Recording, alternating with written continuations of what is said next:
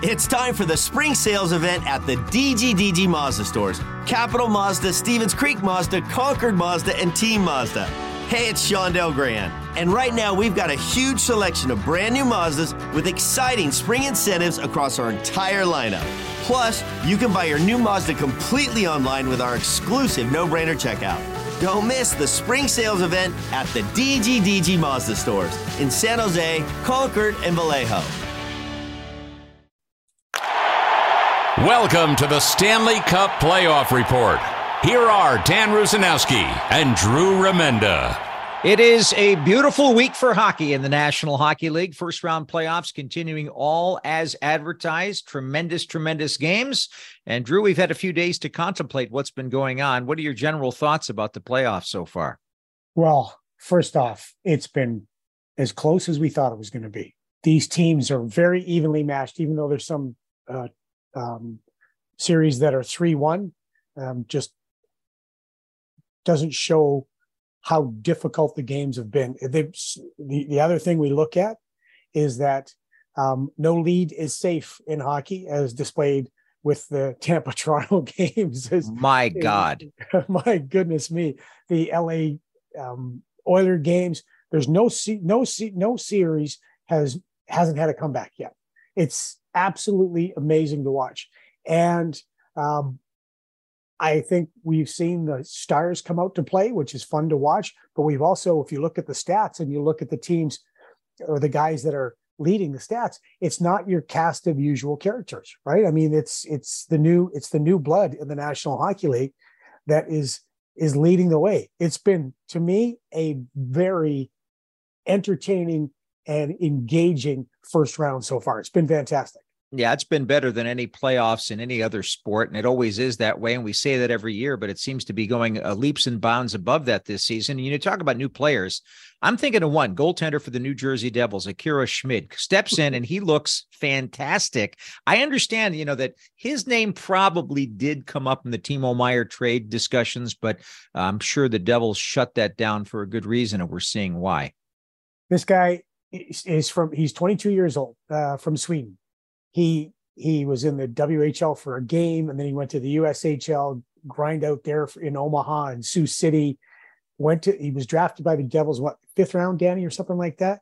Yep. And and he's he played a handful of games, but the Devils were in trouble. The Devils were in trouble, and the Rangers were just flying all over the place. And the Devils, um, they put in Schmid, and he's only allowed two goals in two games, and he's got a 966 save percentage. And last night, he was outstanding uh, against the Rangers. The Rangers are, you know, now it's 2 2 that series. That's it's well, the, the road team has won every game so every far. Game. That's the yeah. wacky thing. Well, the thing is, though, I was ta- I was talking about this when when it's in. I, it doesn't matter which building it is. But if the so-called road team wins, a cheer goes up just as loud as because it's just across the, the you know better than anybody. Sure, it's your your stomping ground. It's just across the river. So there's as many Jersey fans and Jersey jerseys, excuse me, um, in at, at, MSG as there are when they go back to uh, to New Jersey. So it's fun to watch the, that the, the fans can go back and forth and um, there's they've been very well behaved very well behaved, except Boston and Florida game. I don't know if you saw that little skirmish in the stands, but anyway. Yeah, there was some, well, there was some skirmishes on the ice too between those two teams, and of course that thing is is uh, coming to where we thought it would. Yeah, uh, Boston on the brink of winning. Same thing with Vegas and Winnipeg. I think Winnipeg has fought a really good fight. Unfortunately, when you lose uh, now Scheifele out, you lose Morrissey, your best defenseman, and Ehlers isn't there that's those are three pretty big names that you lose for Rick Bowness to keep things going. They're just going to rely on Hellebuyck to try to keep them alive. Yeah, and there's only so much you can do after a flat, and that was complimentary performance in game one. The Vegas Golden Knights have got their game going. Let's get to the what I'm going to call the marquee game of the last yeah. couple of games, and that would be Toronto Tampa. Here we go first period, it all starts, and the goaltender looks like he's ready to play. So Hagel with a penalty shot on Ilya Samsonov, and here he comes, left-handed shot, straight down the middle of the ice, shoots, pad save, Sammy gets the left leg in front of it. And Morgan Rielly breathes easier. Now you're going to hear a little bit of Joe Bowen on the call on that with Toronto Maple Leafs Radio. Good friend of ours, just one of the best guys uh, yeah. in the game. And uh, it's tough to stop a penalty shot if you're a goaltender in the Stanley Cup playoffs. So full marks to Samsonov there. He, he didn't do anything. He just stood there and just uh, completely outweighted Hagel. It was a, it was textbook goaltending. Meanwhile, Lightning take the lead. All of a sudden they're down, but all of a sudden Auston Matthews gets going. McCabe right back to the blue line. Had it knocked away. Tavares waiting for teammates. Played it off to Marner. Marner for Matthews. And Brodie had to pick up a loose puck. Tried to swing it back and does. Nylander across the line. Shot scores! Matthews snaps it in. Leafs are within two. So they're within two, down four to one. Matthews scores four to two. Looks like the Leafs are going to make a game of it, and then Matthews keeps going. He'll start out again. Works to center. Again, a drop pass. Matthews on the wing to Marner. They're into the zone. Now they got to try and set it up. Giordano, far side, scores! Holy Mackinaw! The Leafs have found a way. I don't know how that worked, but it did. Matthews gets a tip on a rather innocent looking shot, and it is 4 3. Two great goals by Auston Matthews, and of course the uh, the booth is going to explode in Toronto with uh, Joe Bowen giving us the call. Great mm-hmm. job, Joe. But Auston Matthews, what a great player! Oh, the, the real attention's been on Marner. He's been doing all the scoring, but Matthews stepping up when it really mattered and made a game of it right there. You said it, stepping up when it really mattered. They were kind of waiting for Auston Matthews to start putting the puck in the net. And those two those two goals, the first one was just a rocket of a shot, and then getting in the right position. How many times you talk about being net front, right? Being yep. net front all the time, and and then he gets that other one. This was a game where 40 plus minutes, 50 minutes, Tampa Bay was in total charge of this game. They allowed five shots in the first period against the Leafs. They were in total control of this game until Matthew scores that second goal, and then boy, do they start to roll the Toronto Maple Leafs. Well, and then the other guy that was getting all kinds of pressure at the beginning of the year, get him out of here. Morgan Rielly can't play for the Maple Leafs anymore. And then with the extra guy out there, this happened. Puck along the boards comes back to Morgan Rielly. Shot from the point, scores! He scores! Move, move, move, Morgan Rielly! Holy Mackinaw, they've tied the game! Unbelievable. They actually tied the game. And then with the score 4 4, Samsonov had to come up with a pretty big save. Brodie Gets it ahead to Willie. Nylander into the zone. Nylander drops it back. McCabe stumbled, and now there's an odd man rush. It's Killorn working in on the right side. Dropping it back, gets it returned. Sammy makes the save, and he covers up on the rebound. That could have been disastrous. There's Jimmy Ralph stepping Jimmy in Ralph. with the understatement of the year. It really could have been disastrous, but as it turned out, it turned to be a disaster and turned into a disaster for the Tampa Bay Lightning, Drew. And it happened because of what you said before a net front presence with Alexander Kerfoot in overtime. Nylander slides through the neutral zone and in. Right wing side, Kerfoot. Kerfoot into the corner. Played it back to the blue line. Over it goes to Willie. Back it comes to Giordano. Giordano shot scores! Scores! Mark Giordano scoring! The pass off the wing and the shot from the blue line was deflected right at the goal, but the Leafs win it in overtime. What a miracle for the city of Toronto. And again, they keep cutting on the TV broadcast to, to Toronto, where it's amazing how many people yeah. are gathering together and they're going crazy. Same thing's happening at Edmonton, by the way, when the games are in Los Angeles. I don't know if you saw it on TNT. It was the previous game when O'Reilly scores to tie it up late in the game. And they, they, uh, TNT shows the highlight and then they switch to the the um, Maple Leaf Square or Raptor Square, whatever they call it. Right. The graph, but the so the crowd going crazy, jumping up and down, but the graphic said NHL Situation Room Toronto. so they're all Maple Leafs fans in the Situation Room. Is that what you're saying? Well, that's what that's what the graphic said. So I, I laughed. I thought that was hysterical. I'm not sure if it was a graphics guy who was just having some fun or what it was, but the uh, the, the, the people I, I people in Toronto and you said they were so nervous about this. Now remember, Toronto Maple Leafs haven't won a playoff round since 2003. There is no active player in the National Hockey League right now, no active player who's lost a playoff series to the Toronto Maple Leafs. But when we looked at Toronto this year, we all kind of thought this this could be the year. And the interesting thing about the Tampa Bay Lightning is they had both these games in Tampa. Both these games, they had the lead late in the game and they let it slip away. But the Toronto Maple Leafs got to give them credit. And, and Sheldon Keefe, their head coach, said it today. Those last two games that they played in Tampa, previous Leaf teams would have lost those games, and it would be the situation would be reversed. They'd be they'd be down three one in the series. So they have matured, and they've been led by their big guys. We continue now with the Sharks playoff report on the San Jose Sharks Audio Network. Our Stanley Cup playoff report continues as we move on to the Dallas Minnesota series. And what a series it is! A couple of blowouts and a couple of close games, but now it's all tied at two. Here's some of the highlights from the last game, including this goal by Tyler Seguin. But game four is a hurdle they've yet to get over. We'll see if it happens tonight, but they'll have to kill this penalty and then get this game tied. Jamie Benn with the puck. He'll give it to Seguin. He scores! Tyler Seguin. 3 1 Dallas. A power play goal here in the third. Well, that looked pretty good, but then all of a sudden, Benjamin Gaudreau made it close for Minnesota. And he has been terrific here tonight with 32 saves. Now Klingberg has it. Empty net and a power play. Klingberg on the wing. Shot. Save. Rebound. Gaudreau scores. That made it close, but it wasn't close enough. And of course, you've got the familiar voice of Randy Hahn calling the action on TBS, and he joins us right now. Randy, great to see that you're you're in the playoffs. Nice that one of us is working for a few days. But what are your thoughts about the series so far?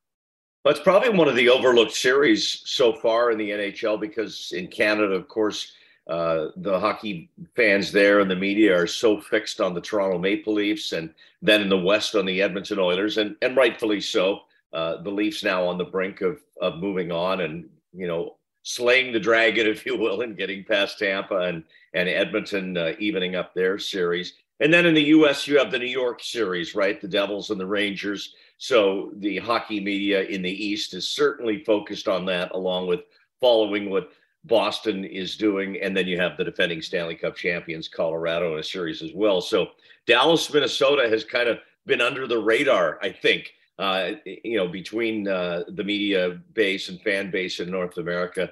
But it has been a terrific series, incredibly physical, uh, great goaltending, and, and an interesting matchup uh, when it comes to the coaches. And you know, as as Sharks broadcasters, we recognize all the connections between these two teams and the Sharks. But then it, you look at the two teams uh, themselves the Minnesota Wild and the Dallas Stars. There's so many connections between the two franchises.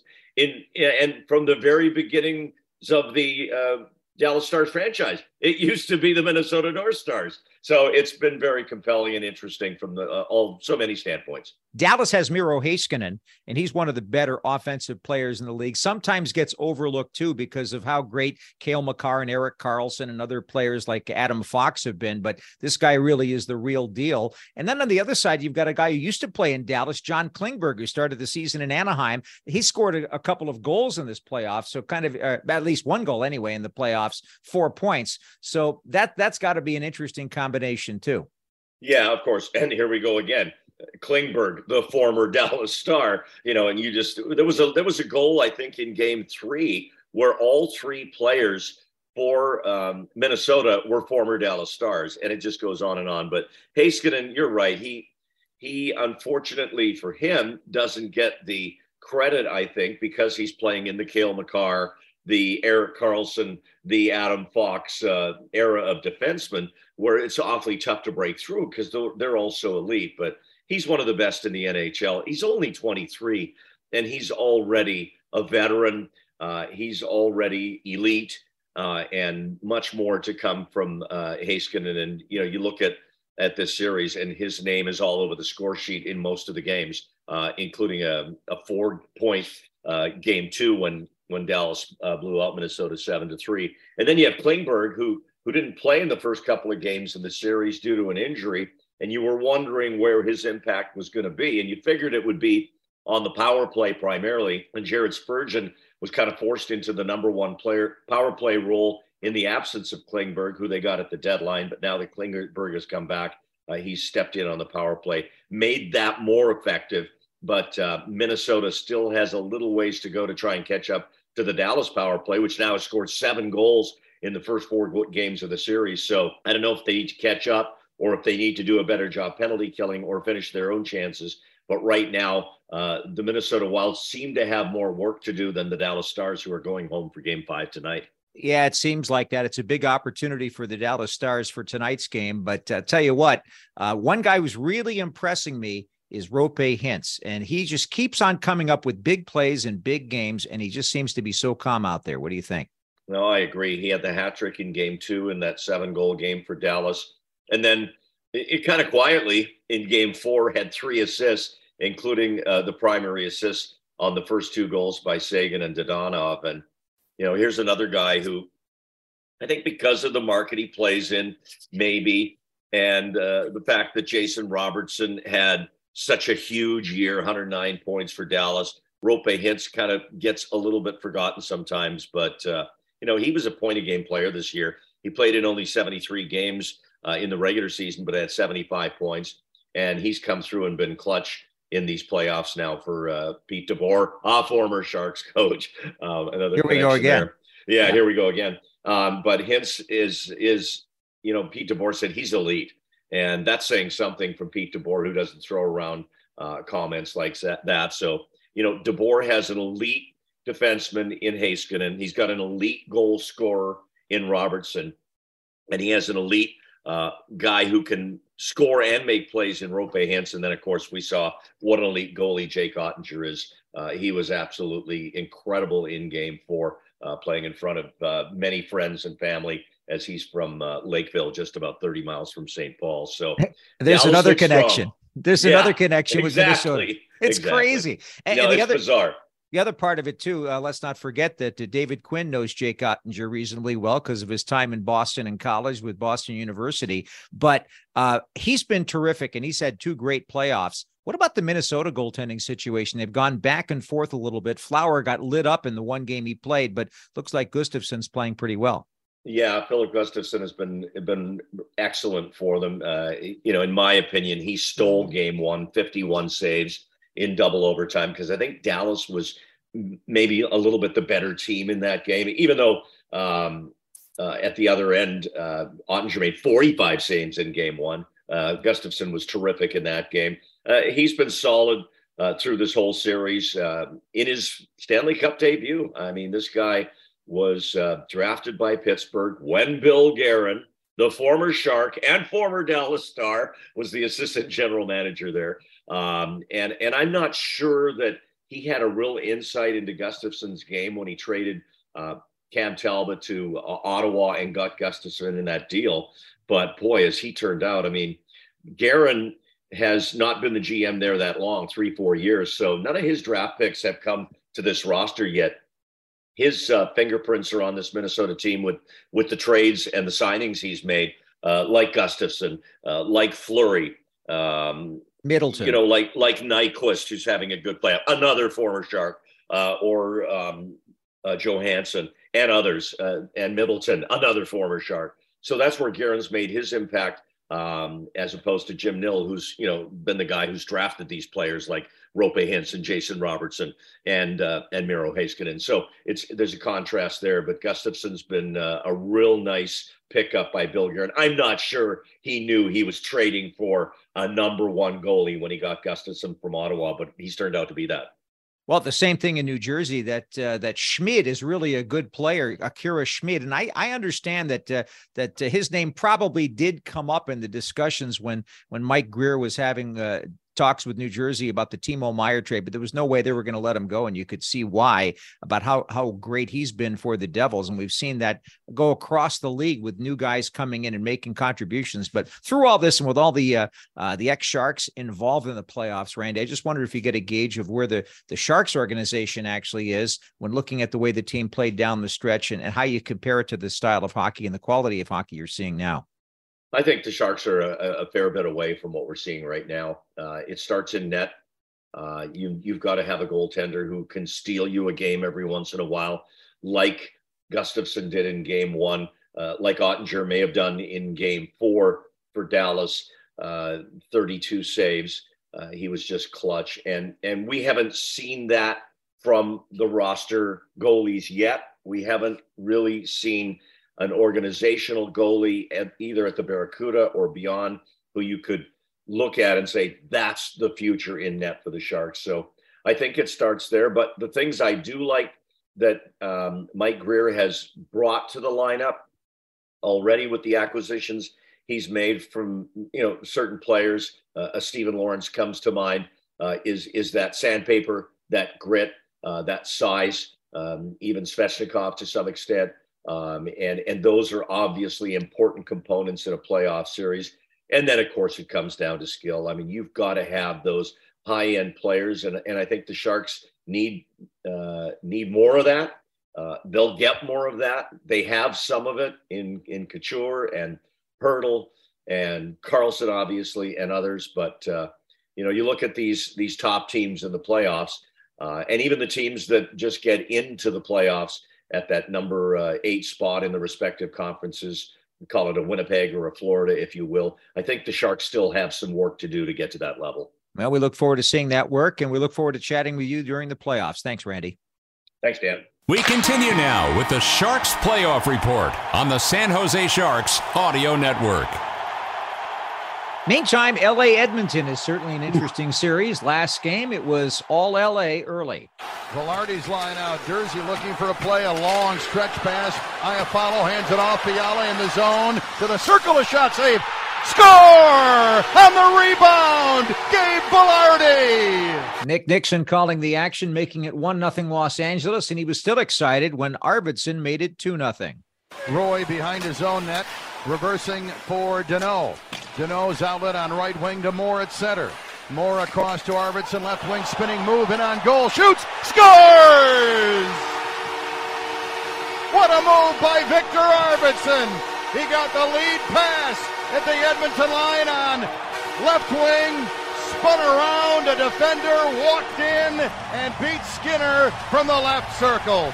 Viktor Arvidsson and the Kings have a 2 0 lead. And then things were looking even better when Anze Kopitar, one of our favorites, put one in. Kings with a 2 0 lead and a power play now. For Fiala to Kempe. Kempe over the line to Kopitar. Threw it into the right wing corner. Nurse is there. Couldn't clear it out. Loose puck in front. Kopitar in. Shoots and scores!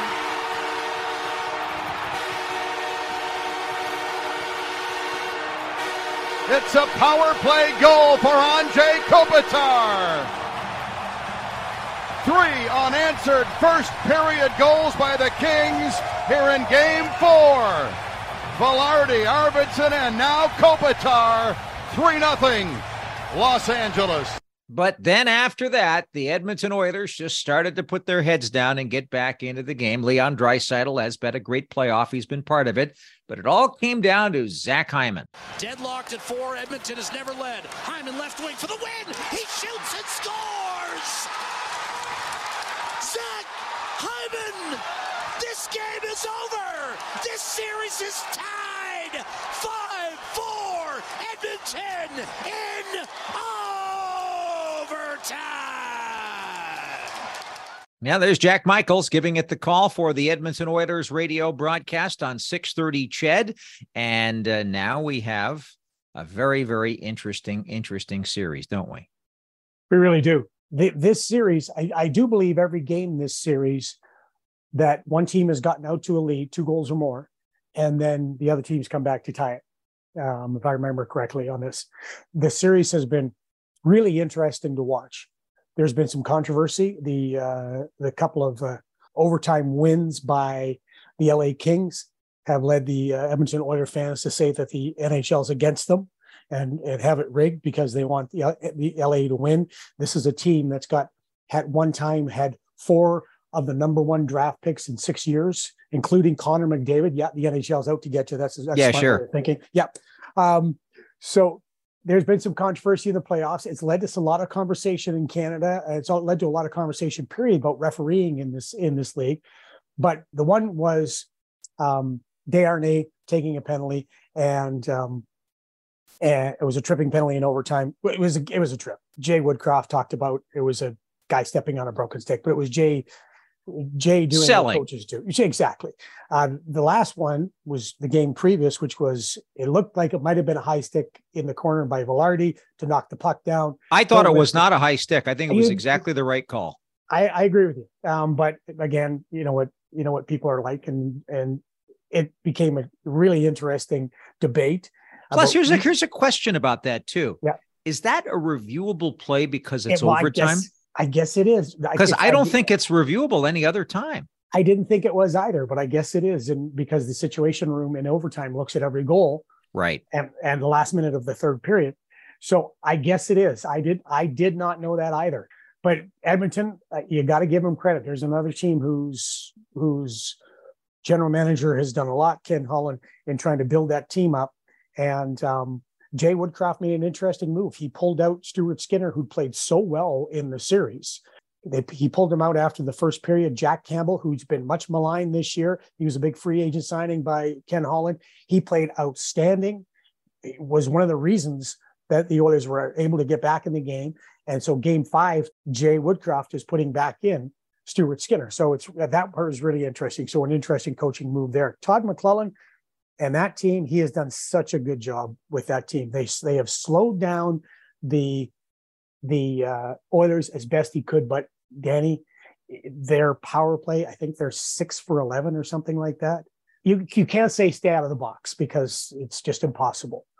You're going to take penalties, but their penalty killing has got to come up with something big. And I, I look for Korpisalo to have a big game in Game Five. I want to finish up our show today with a little chat about the Seattle Kraken because I don't think Yeah. anybody expected that they were going to give the Colorado Avalanche what they're giving, like on this play. Daniel Sprong scores already in this game. His shot was blocked. Eberle gets it in the slot. Schwartz. Eberle scores! Jordan Eberle. Game four. Overtime. Winner. Everett Fitzhugh on the call for Seattle Kraken Radio, and that brings back memories of the first playoff that we went through in back in 1994. That's got to be what it feels like in Seattle right now. I was thinking the same thing watching that last night and watching the fans just go absolutely crazy on the first win in Seattle uh, in the playoffs with the Kraken and Jordan Eberle, two Saskatchewan guys uh, trying to get that puck in the net. They were able to do so. Terrific, terrific game last night. Cale Makar is going to have a hearing, by the way, um, on the hit on McCann uh, earlier in the game. So we know that Cale's not a dirty hockey player. No. Which, But which, he- by the way, will bring all of the conspiracy theories that the NHL wants Seattle to win. exactly. Here we go again. But the you're absolutely right. As far as the reaction of the fans and and how loud that place got, it really reminded me of '94. Well, it's pretty exciting. I'm going to give you my picks right now for the rest Okay. of the series as we go. I think Colorado is going to hang on to win, but boy, Seattle is making a great series out of it. You never know; it could still go either way. As far as Winnipeg, Vegas, I think Vegas has got that series under control, as does Boston against Florida. I think the Toronto Maple Leafs have taken control of the series. We'll see if they can go to that next level and beat Tampa. The Lightning, of course, not to be denied. I think the Rangers are going to survive against the Devils, but boy, they are making it tough. And Lindy Ruff has done a great job in getting his team to change the kind of style of play that they've had Mhm. from most of the year. Carolina, Brent Burns is having an unbelievable series. I think they're in control. And Dallas, Minnesota, I don't know who to pick. I think I'm going to make a heart choice here and say I don't want to bet against Dean Evason. Dean Evason, by the way, after the last game, were a couple of atrocious calls. Dean Evason's post-game press conference. Every National Hockey League coach should look at that and say, "That's the way you do it." When you were after a game, it was perfect messaging. Really well done by Dean. Um, I'm in agreement with all of you, with all of your choices. Um, I'm I'm wishy washy on the Jersey Rangers one. I think the Rangers have way too much talent to lose this, but the way that Hughes has picked up his game and the way that Schmid is playing, I'm I I don't know that series at all. I'm I'm rolling the dice on that one, pal. Yeah, it's going to be a tight one. I I just have a feeling they're going to find a way to survive, but uh, somebody's got to win a home game at some point. and exactly. you, you know that that's going to probably turn the series. Well, Drew, we've come to an end of another Stanley Cup playoff report. I'm looking forward to speaking with you later in the week, and we've got some great games going on. Absolutely, it's, it's been it's been fun. So stay tuned to to watch the games, but also come back and talk to us and listen to us as well, please. You've been listening to the Stanley Cup Playoff Report. This has been a presentation of the San Jose Sharks Audio Network.